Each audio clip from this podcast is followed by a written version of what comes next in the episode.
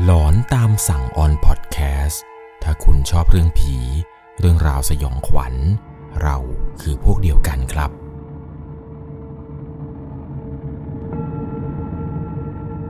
สวัสดีครับทุกๆคนครับ ขอต้อนรับเข้าสู่ช่วงหลอนตามสั่ง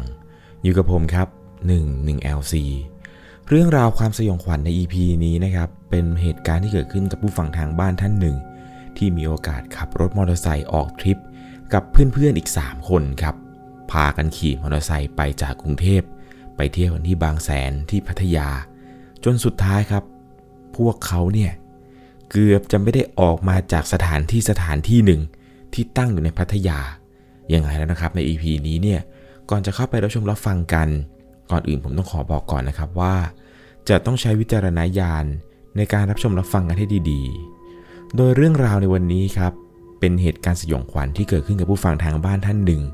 ผมขออนุญาตใช้นามสมมติว่าคุณปิติก็แล้วกันครับ คุณปิติเนี่ยได้ส่งเรื่องราวนี้เข้ามาครับบอกว่ามีอยู่เหตุการณ์หนึ่งที่เขาเองกับกลุ่มเพื่อนๆเนี่ยมีโอกาสเดินทางไปเที่ยวที่พัทยา แล้วปรากฏว่าเจอเรื่องราวแปลกๆกันเกิดขึ้น เรื่องเนี่ยมันมีอยู่ว่า ในสมัยที่เรียนมหาลัยใหม่ๆเนี่ยครับมันมีเพื่อน 3 คนที่สนิทกันมาก ชวนกันว่าอยากจะขี่มอเตอร์ไซค์แบบออกทริปกันครับ ไปเที่ยวทะเลกัน เนื่องจากว่าทั้ง 3 คนนี้ครับ แต่ละคนเนี่ยมาจากต่างที่ คุณปิติเองเนี่ยแกมาจากเกาะสมุยครับ อยู่ที่จังหวัดสุราษฎร์ เพื่อนอีก 2 คนเนี่ยบางคนก็อยู่ที่กรุงเทพ ส่วนอีกคนนึงครับเป็นคนชลบุรี มันก็ชวนกันว่า วันหยุดเสาร์อาทิตย์ที่เราไม่มีเรียนเนี่ย เราขี่มอเตอร์ไซค์ไปเที่ยวที่ชลบุรีกันไหม เพื่อนมันก็เริ่มบอกแผนกันครับว่าเออเนี่ยถ้าไปนะ เดี๋ยวเราขี่ออกไปกันเนี่ยเราจะไปแวะที่บางแสนกันก่อน หลังจากนั้นเดี๋ยวเราค่อยๆ ขับเลียบไปเรื่อยๆเรื่อยๆ จนไปถึงพัทยากัน ไปนอนที่นั่นสักคืนวันอาทิตย์ก็ขี่กลับอะไรประมาณอย่างนี้ พอเขาได้ฟังเนี่ยเพื่อนอีกสองคนครับก็เห็นด้วยว่าเออมันก็น่าสนใจดี เพราะเนื่องจากว่าพวกเขาเองครับทั้ง 4 คนนี้ เป็นคนที่ชื่นชอบในการขี่มอเตอร์ไซค์ออกทริปต่างจังหวัดกันอยู่แล้ว เพื่อนเนี่ยชอบที่จะขี่ไปทางภาคเหนือ ไปขึ้นเขากางเต็นท์ดูหมอกอะไรกัน ส่วนเขาเองเนี่ยมาจากสมุย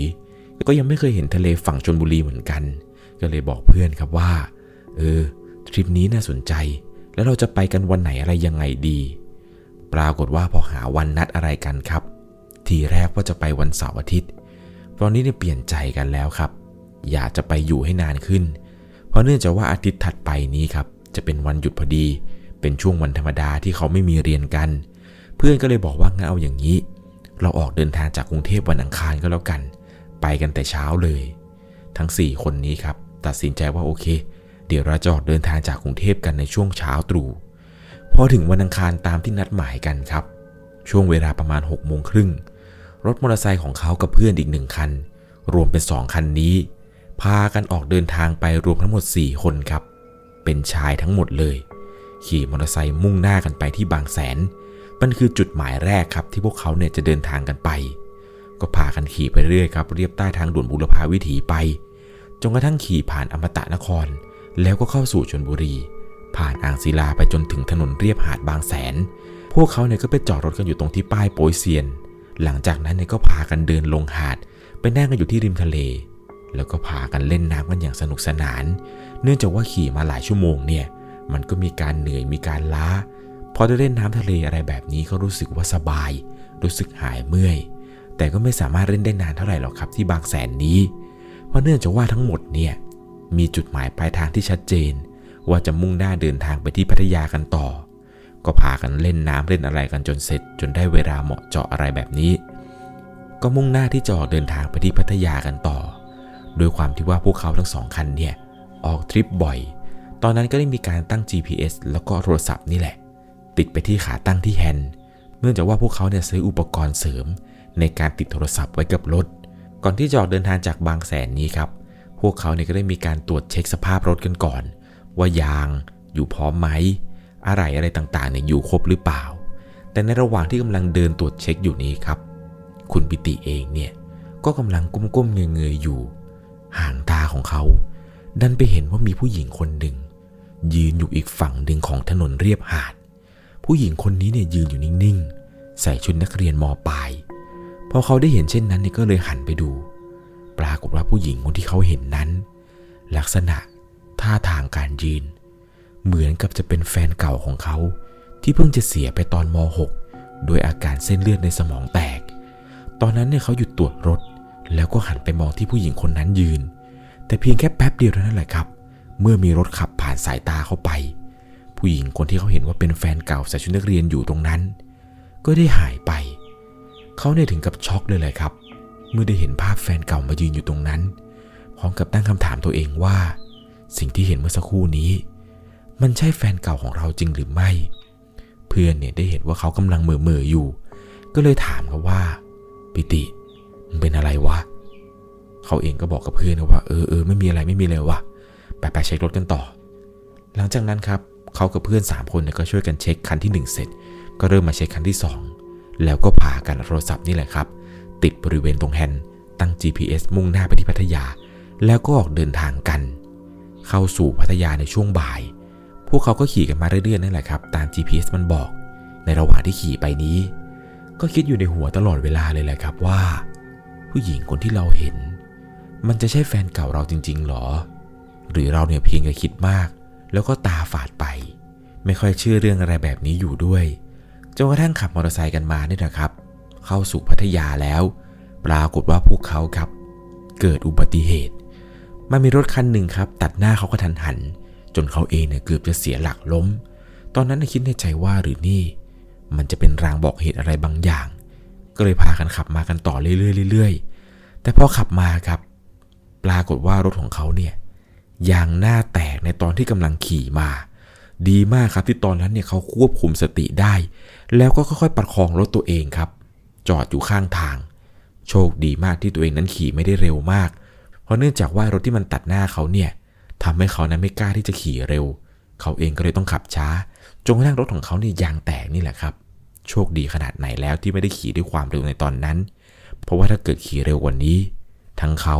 แล้วก็เพื่อนเนี่ยได้จูบถนนพัทยากันอย่างแน่นอน ก็พาจอดรถข้างทาง แล้วก็ค่อยๆเข็นไปเรื่อยๆครับ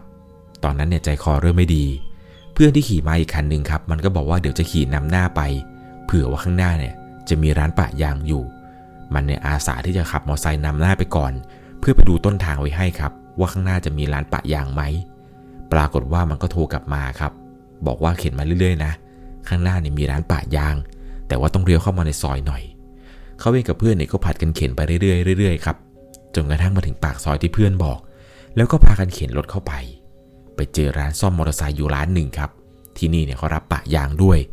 ก็เลยบอกกับช่างครับว่าพี่ครับช่วยปะยางให้ผมหน่อย พวกผมเนี่ยไม่มีเงินที่จะเปลี่ยนยางกันในตอนนี้ ช่างเองเนี่ยก็ดูอาการแล้วครับ ก็สามารถที่จะปะได้อยู่ แต่ช่างเนี่ยก็แนะนำให้พวกเขานั้นครับเปลี่ยนยางจะดีกว่า เขาเองก็บอกว่าพวกผมไม่ได้มีเงินขนาดนั้นครับ พวกผมยังเรียนอยู่เลย ขอปะไปก่อนก็แล้วกัน ในระหว่างที่ช่างเนี่ยกำลังทำให้อยู่นี้ พี่คนที่เป็นช่างเนี่ยครับ แกก็ถามว่า พวกน้องจะไปไหนกัน เขาเองก็บอกว่าอ๋อ พวกผมจะไปนั่งเล่นที่หาดจอมเทียนกันครับ พี่คนนี้ที่เป็นช่างเนี่ยนะครับ แกก็บอกว่าเออเออเออขับกันดีๆนะ หลังจากนั้นครับพี่ที่เป็นช่างคนนี้เนี่ย แกก็หันไปเห็นโทรศัพท์ที่ติดอยู่ตรงแฮนด์อยู่ แกก็ถามว่า นี่พวกน้องขี่ตาม GPS กันมาจากไหนเนี่ย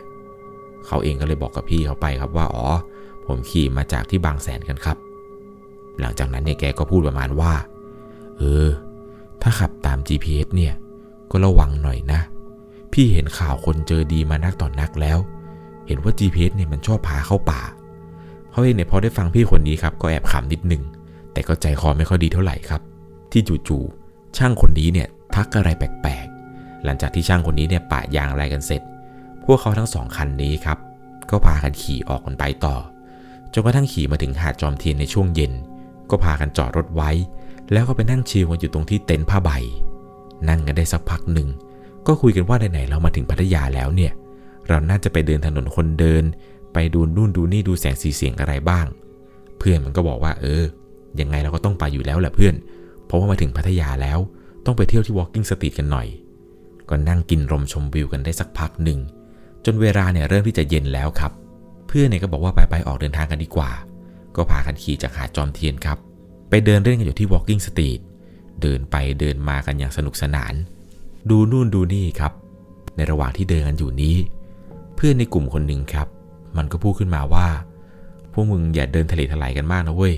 เดี๋ยวเราจะไปที่พักกันมืด ทางกลับไปเนี่ยมันอันตราย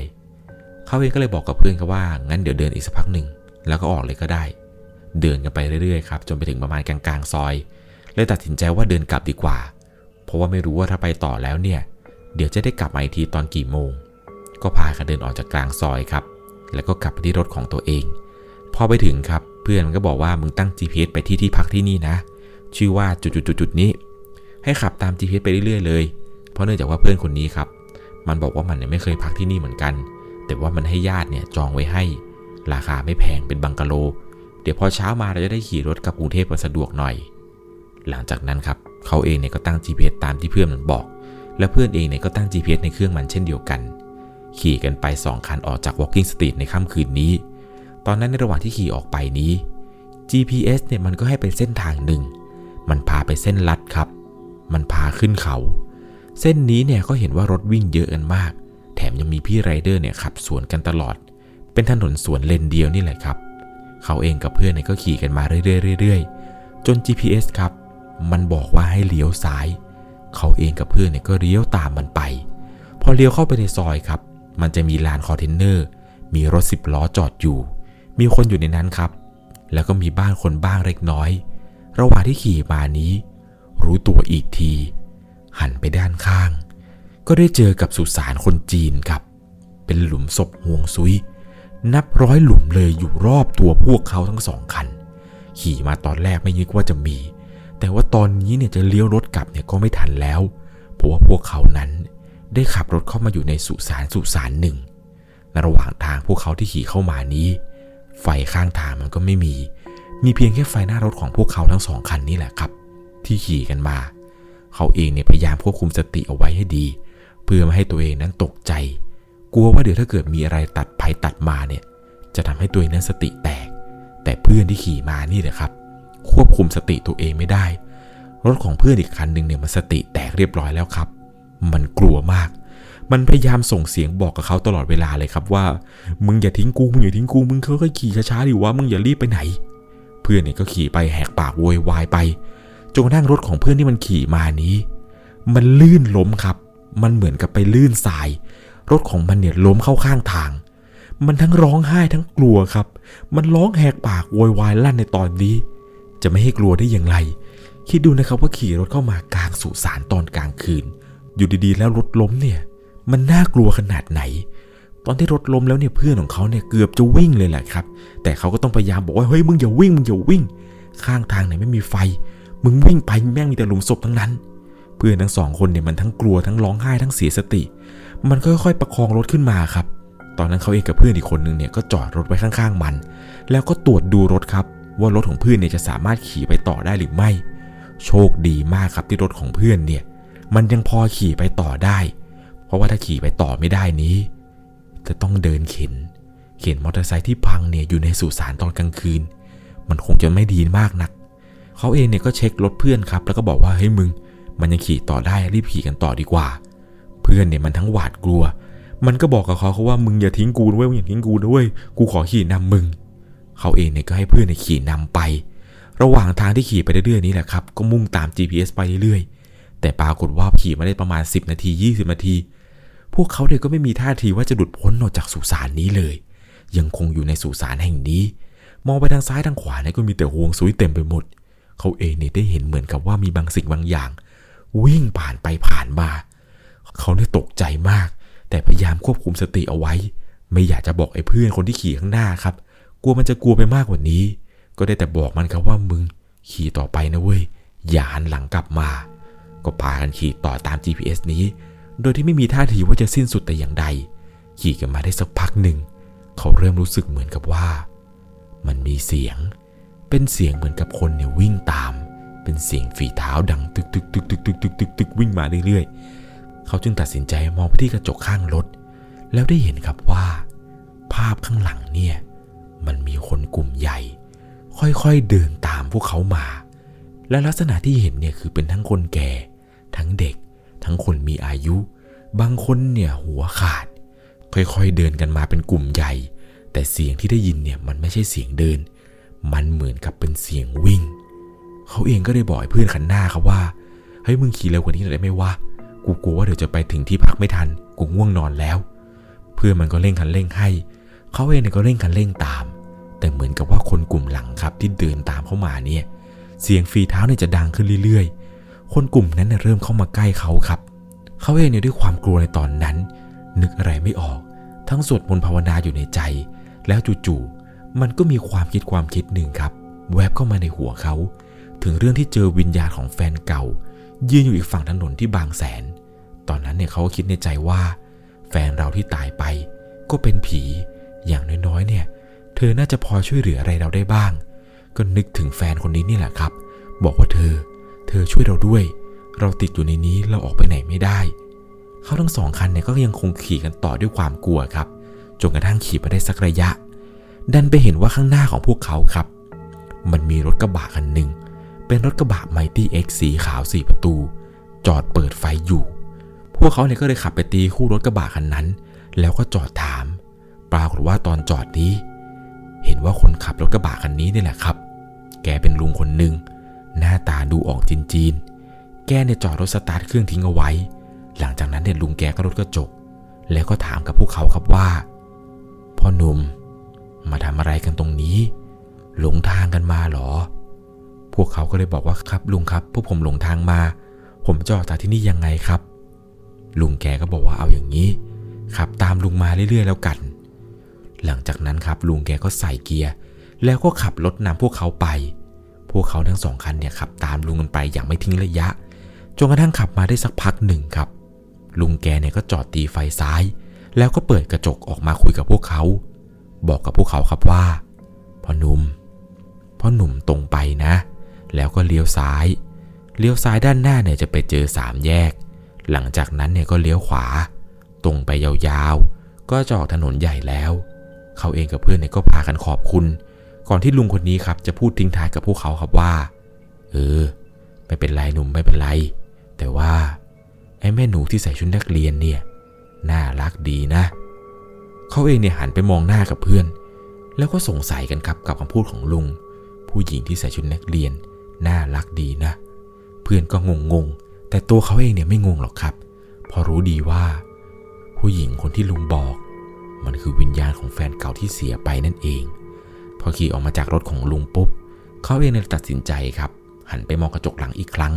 เพราะอยู่ดีๆ มันก็มีความคิดอยู่ในหัวว่า แล้วลุงมาจอดรถอะไรอยู่ในสุสานคนเดียว แต่ปรากฏว่าพอตอนหันกลับไป ไม่เจอแสงไฟหน้ารถของลุงแล้ว จึงหันหลังกลับไปดูให้แน่ชัดอีกทีหนึ่งครับ ว่าตัวเองไม่ได้ตาฝาด แต่พอหันหลังกลับไปเท่านั้นแหละครับ รถที่จอดอยู่ทีแรก ที่ลุงจอดเอาไว้ ไม่มี หันไปเนี่ยเจอเพียงแค่ป้ายทางเข้าสุสานเขาเนี่ยถึงกับช็อกเลยเลยครับ แล้วก็รีบหันกลับมา บอกกับเพื่อนว่ามึงรีบขี่ไปเร็วๆเลย พอขี่ออกมาจากสุสานได้ ก็ไปเจอปั๊มน้ำมันปั๊มหนึ่งครับ ปั๊มนั้นเนี่ยมีร้านเบอร์เกอร์ตั้งอยู่ ก็ไปจอดกินเบอร์เกอร์กันที่ปั๊มนั้น พอในระหว่างที่กำลังจะสั่งอาหาร พี่พนักงานคนที่กำลังจะสั่งเนี่ยครับเห็นท่าทีของพวกเขาแล้วก็เพื่อนเขาเนี่ยแปลกๆ เพราะว่าเพื่อนเนี่ยดูตัวสั่นปากสั่น พี่เขาก็ถามเขาว่าพวกน้อง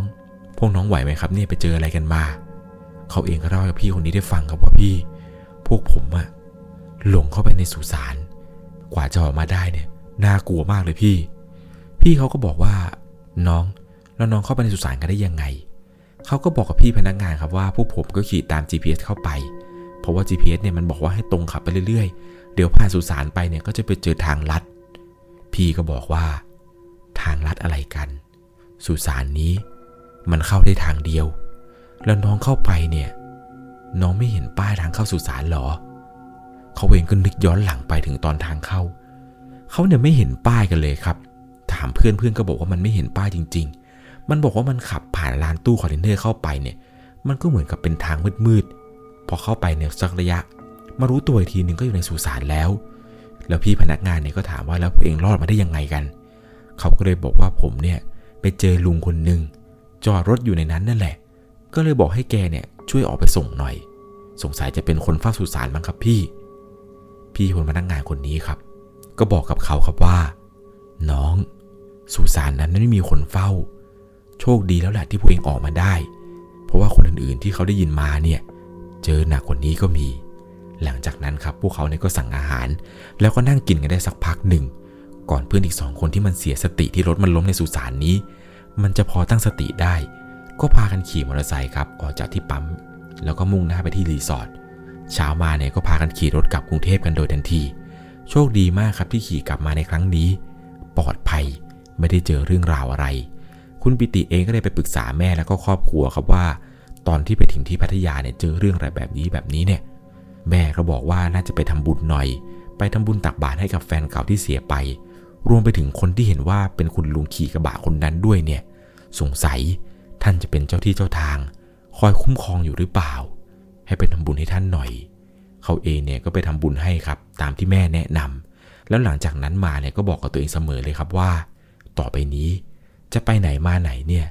จะขอดูเส้นทางใน GPS ให้ชัดเจนก่อน ก่อนที่จะขับไปเพราะไม่รู้ว่าครั้งหน้า จะโชคดีเหมือนกับครั้งนี้หรือไม่ ยังไงแล้วนะครับ เรื่องราวทั้งหมดนี้ที่ผมเล่าให้ฟังเนี่ยจะต้องใช้วิจารณญาณในการรับชมรับฟังกันให้ดีๆ นี่ก็เป็นประสบการณ์ผู้ฟังทางบ้านท่านนี้นี่แหละครับ ที่ได้ไปพบเจอเรื่องราวสยองขวัญ ตอนที่ได้ขับรถมอเตอร์ไซค์ไปเที่ยวที่พัทยากันกับกลุ่มเพื่อน ผมไม่รู้เหมือนกันนะครับว่าสุสานตรงนี้ที่เขาไปหลงเข้าไปเนี่ยมันคือที่ไหนกัน เอาเป็นว่าผู้ฟังท่านใดที่อยู่ที่พัทยานะครับ รู้พิกัดแล้วว่าเรื่องที่ผมเล่าให้ฟังเนี่ยมันคือสุสานตรงไหนกัน แล้วไปเจอเรื่องอะไรแปลกๆกันอีก ลองคอมเมนต์ให้เพื่อนๆได้อ่านกันหน่อยนะครับ เดี๋ยวคอมเมนต์ไหนน่ากลัวเนี่ย ผมจะปักหมุดไว้ด้านบนเช่นเคยเลย ก่อนจากกันไปในค่ำคืนนี้ครับ ถ้าคุณชอบเรื่องผี เรื่องราวสยองขวัญ เราคือพวกเดียวกัน ผู้ฟังท่านใดที่รับฟังผ่านแอปพลิเคชัน Spotify นะครับ ผมต้องขอบอกทุกคนก่อนนะครับว่า เรื่องราวความสยองขวัญที่คุณได้รับฟังกันเนี่ยใน Spotify ครับ มันจะสามารถจุสูงสุดได้เพียงแค่ 100 EP นั่นก็คือคุณจะสามารถฟังได้เพียงแค่ 100 ตอนครับ ตอนใหม่ ๆ ที่คุณได้รับฟังกันเนี่ย มันจะมาทบตอนเก่าๆครับทำให้ตอนเก่าๆเนี่ยจะไม่สามารถฟังย้อนหลังได้ เอาเป็นว่าถ้าเกิดอยากฟังย้อนหลังนะครับ สามารถมารับฟังได้ที่ YouTube หรือไม่ก็ Facebook 1LC นะครับ เพราะเนื่องจากว่าใน Spotify เนี่ย มันจำกัดเพียงให้แค่ 100 ตอนเท่านั้นเอง ยังไงแล้วนะครับ ต้องขอขอบคุณผู้ฟังทุกช่องทางจริงๆนะครับ ที่ติดตามรับฟังหลอนตามสั่งกันมาโดยตลอด ยังไงแล้ว ก่อนจากกันไปในค่ำคืนนี้ ถ้าคุณชอบเรื่องผี เรื่องราวสยองขวัญ เราคือพวกเดียวกัน หวังว่าคุณเองจะไม่หลงเข้าไปในสุสานตอนกลางคืน เหมือนกับผู้ฟังทางบ้านท่านนี้แหละครับ สวัสดีครับ สามารถรับชมเรื่องราวหลอนๆเพิ่มเติม ได้ที่ YouTube Channel 1 LC ยังมีเรื่องราวหลอนๆที่เกิดขึ้นในบ้านเรา รอให้คุณนั้นได้รับชมอยู่นะครับ